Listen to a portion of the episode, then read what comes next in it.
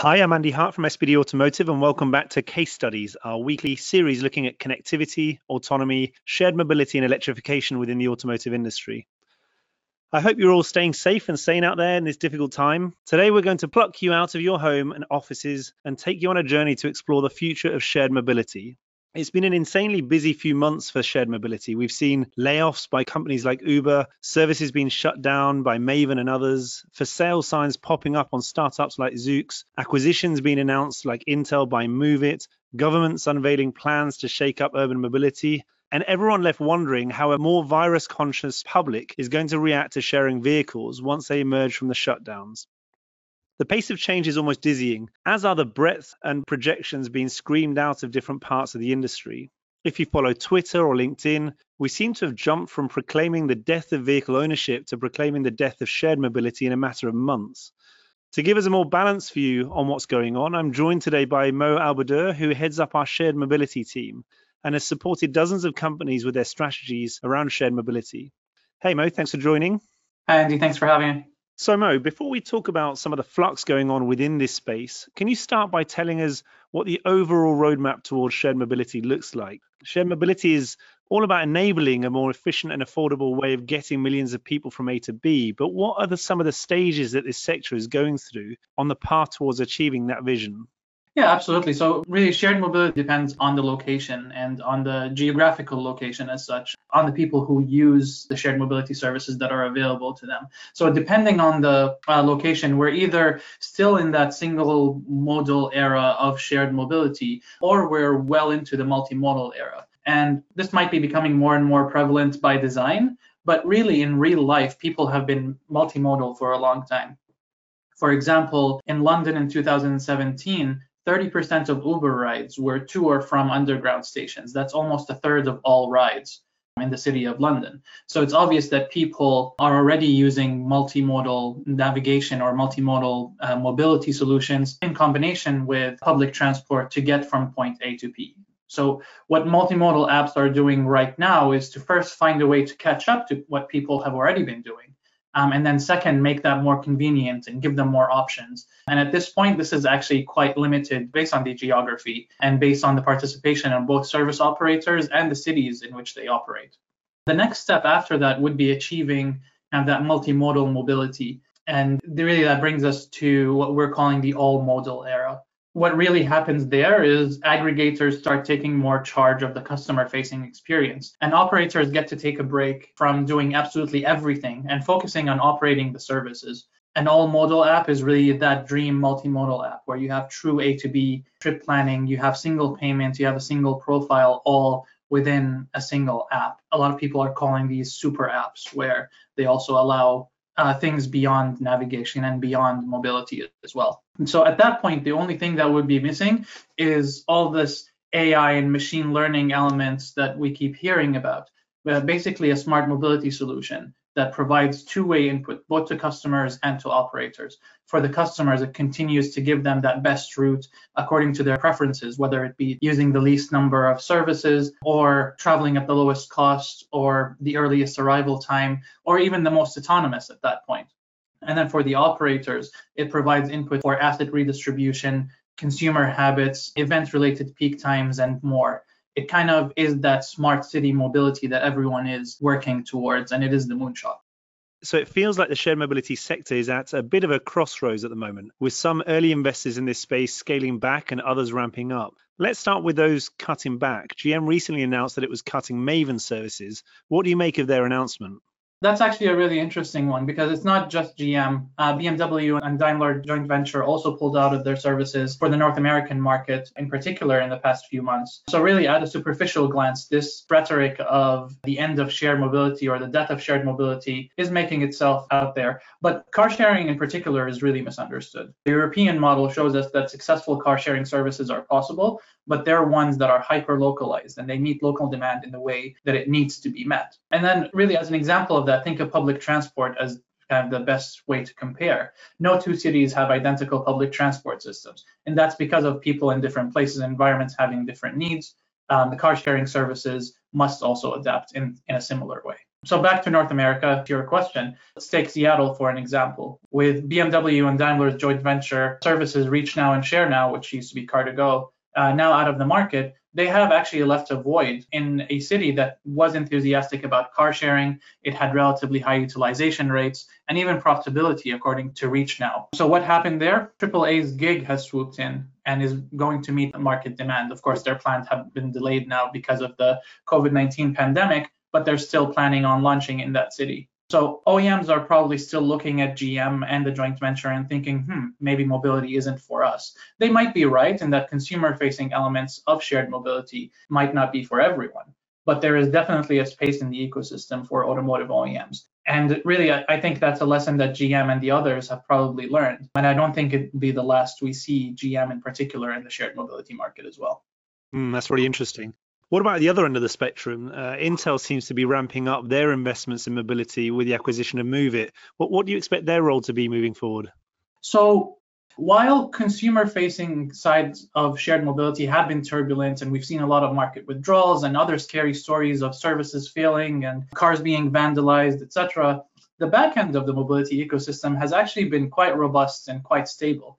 There's companies that have been around for years and have helped multiple mobility services on their way up and then one scaling down as well. They still have companies like Ridecell and Vulog, they still have the agility of startups, but they've been around for a period and they offer a set of very professional services on a very much global scale. For Intel, as the example that you mentioned, Moovit was a no-brainer, really. It's an existing service with a customer base of over 800 million users in more than 100 countries. That user base alone would have taken Intel years and years to build. And that's assuming they would have been successful in the first place. Aside from the instant kind of that instant street cred in the mobility sector by acquiring Moovit, uh, they also get insights into user habits. They get insights into mobility dark spots, underserved areas, and all the other user user insights that when they combine with their autonomous vehicle technology from Mobileye, it really allows Intel a clear path to competing in the autonomous mobility field. And it gives them that full stack of shared mobility services and support services as such. So in short, they've bought themselves a seat at the table and they've guaranteed that they will be part of the upcoming conversation just as much as Waymo would be.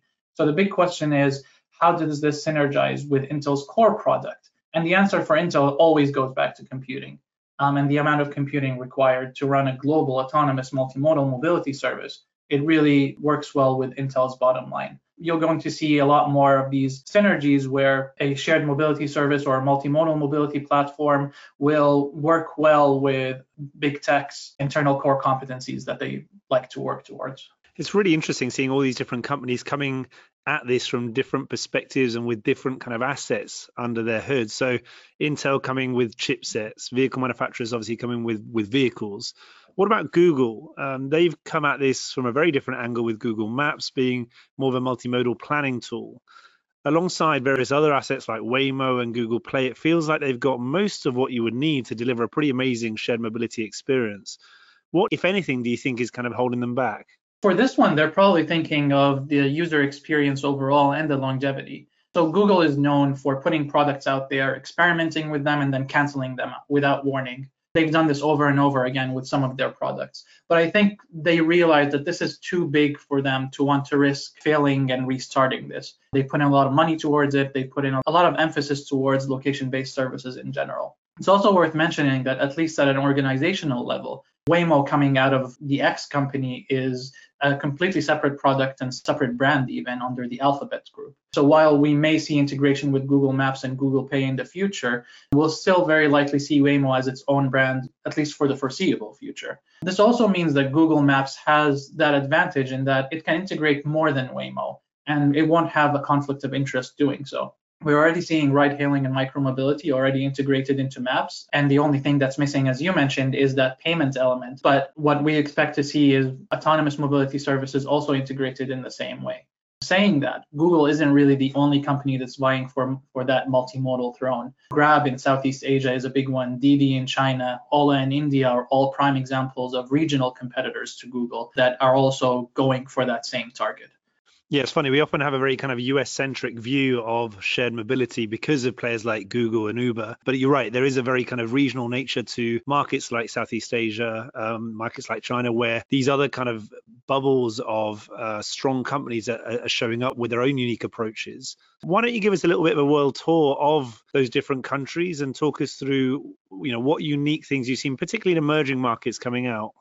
Yeah, absolutely. And like you said, we mainly talk about Europe, North America, and China as the main markets for shared mobility. Interestingly, those just happen to be the markets with the highest car buying rates as well. So we can touch on those briefly, but like you said, there's other interesting things happening elsewhere. So in Asia, we have Singapore's Grab. They recently made a deal to acquire the location-based services platform from Telenav, and it's really aiming to be that true super app, app in Southeast Asia. And that's not to mention it acquiring Uber's operations in the region a couple of years ago as well.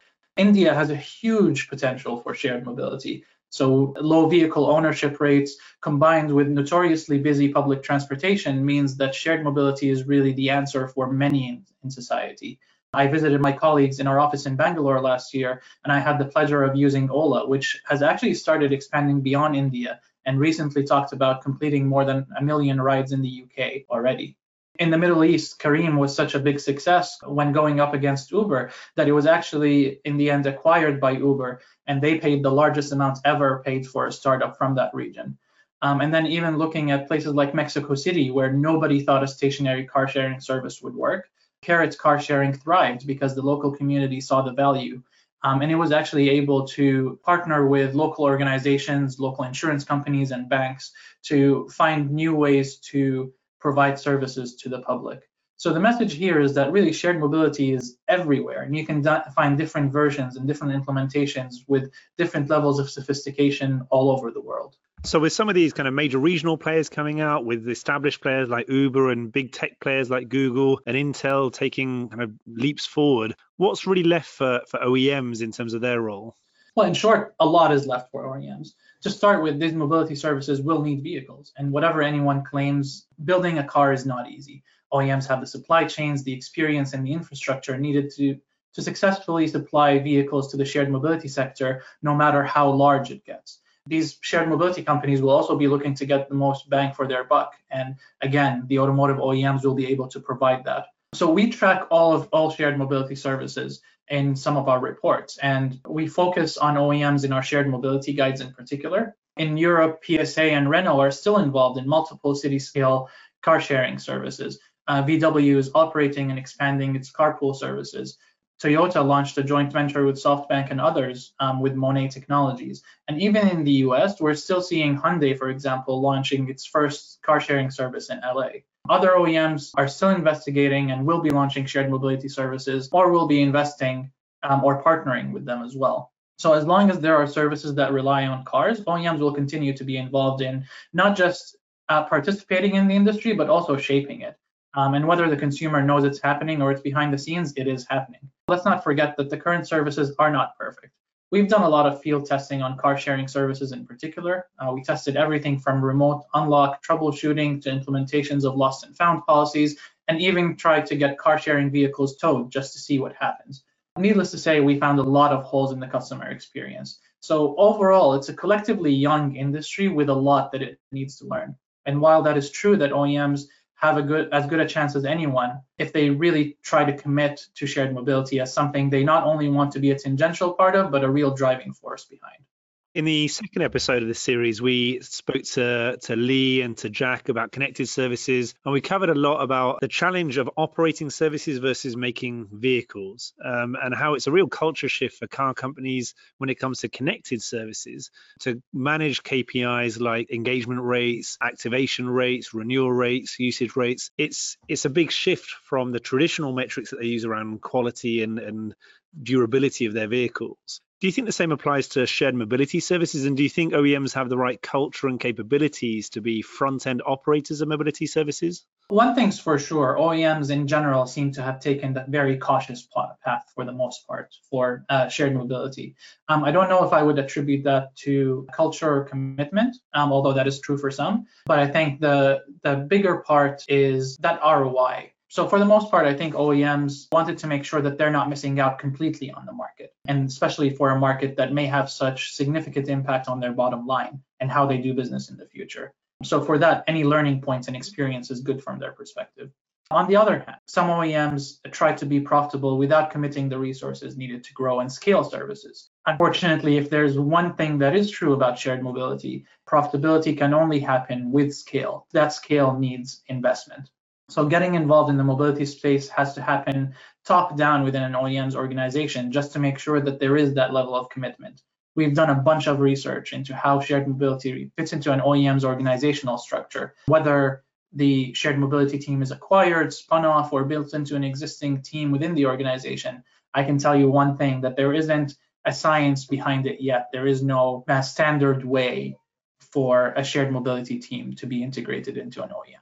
Let's focus a little bit on on profit that you mentioned just now. There's a common assumption floating around the shared mobility services sector that these can't be profitable, that they won't be profitable until level four autonomy becomes more technologically mature and cost effective. What's your view on the prospects for profitable services? Is it something that is just about scale, or is there something else that's missing from this ecosystem to be able to deliver profitable services?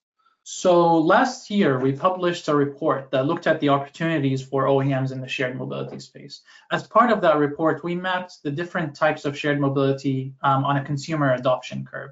And the vast majority of services are still really in the early stages of consumer adoption, with ride hailing probably being the only one that's tapping into the majority acceptance so far. So, as I mentioned, scale is needed for shared mobility services to be profitable. This will happen before level four autonomy, I'm sure of that. Um, the reason the current uh, large scale services are not profitable is because of how much they're investing into expansion and how much they're investing into the improvement of their own offerings. And the reason they're spending so much is that because they know that there will be a tipping point where they see a return on their investment. So big risks are being taken, but an equally big risk is standing too long on the sidelines and really missing out on that opportunity to capitalize on a market. Um, and I believe that market will see rewards. Mm, that's interesting. It wouldn't be a proper webinar if we didn't at some point talk about COVID. Uh, many of the mobility startups that have already folded in the last month or two or made big cutbacks blamed COVID. Uh, what do you think about that? Do you think this is just a short term blip or do you see any longer term changes because of the rising concerns around viruses? Yeah, the the Ubers, Lyfts, Grabs, and Olas of the world are all seeing only a fraction of the rise that they saw in, uh, at the same time last year, and that's a direct result of entire states and countries being told to stay home. It didn't help that Maven's cancellation announcement happened during the pandemic, although GM did stress that this was coming regardless, and this was a, a larger business decision rather than one tied to the pandemic. I don't think it's doom and gloom for shared mobility in general. I think there's a definite place for it in the future of transportation. So, looking at it from the consumer perspective, uh, we recently partnered with Otonomo for a consumer survey in the European market. Interestingly, it showed that while consumers may not be absolutely thrilled uh, that shared mobility is the future of how they'll be getting around, they seem to accept that it is coming and it is happening. This reflects the reality of things post pandemic as well. There's a lot of talk about the desire to own a vehicle. Yes, that will definitely go up, but desire does not necessarily translate to ability to purchase a vehicle. On the other hand, what we will see is an aversion to using public transport, and that's where shared mobility comes in. It is a convenient compromise between the pains of vehicle ownership and the fears associated with the kind of the fresh germophobia and the social distancing and isolation that people are becoming accustomed to. So in short, people will want to go places again. People are already starting to go back to work and in some places to the bars and restaurants as well. And they will be choosing shared mobility over public transport, especially those that don't already own a car and will find it unfeasible to do so, no matter how much they really, really want a car.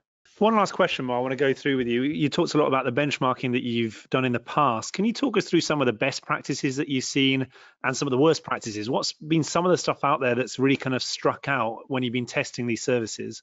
Let me split that into uh, kind of two categories. There's the digital experience, and then there's the kind of the vehicle experience. So for the digital experience, where we've seen uh, some of the best practices is uh, getting customers onboarded uh, quickly. So once they download the app, don't ask them to fill out entire profiles and provide their driving license, etc.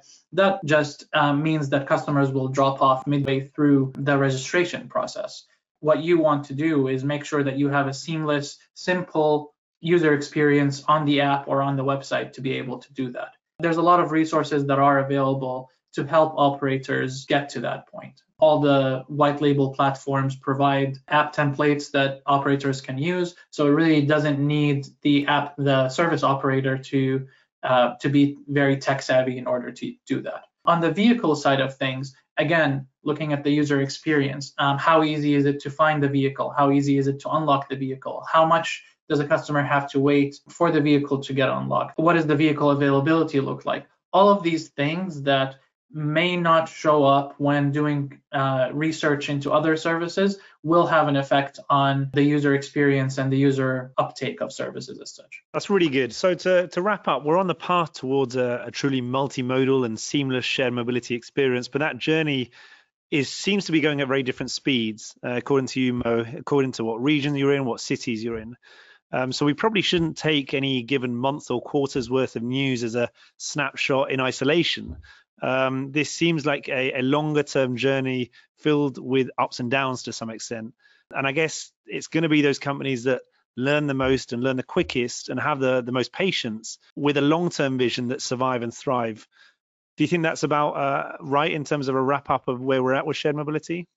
Yeah, absolutely. It's a young industry. There's a lot to learn, but there's also a lot to profit. Excellent. Well, I want to thank you, Mo, for talking us through the future of shared mobility. We've covered a lot of ground today, and we're probably going to need another few episodes in the coming months to go deeper into some of these topics, particularly in things like how to run a profitable shared mobility service. For all our listeners out there, if you have any questions or feedback on what we've covered today, please don't hesitate to share those with us. We hope that this series can kind of help to give a more balanced view on what the future for connectivity, autonomy, shared mobility, and electrification bring to the industry. Next week, we're going to be looking at electrification, which is often perceived to be one of the mature case letters, but it isn't as simple as that. So we're going to be inviting Robert and a couple of other analysts from SBD to join us and to talk about what the future of electrification looks like for the industry. So thanks again for joining us. We hope that you found it helpful and look forward to seeing you again next week.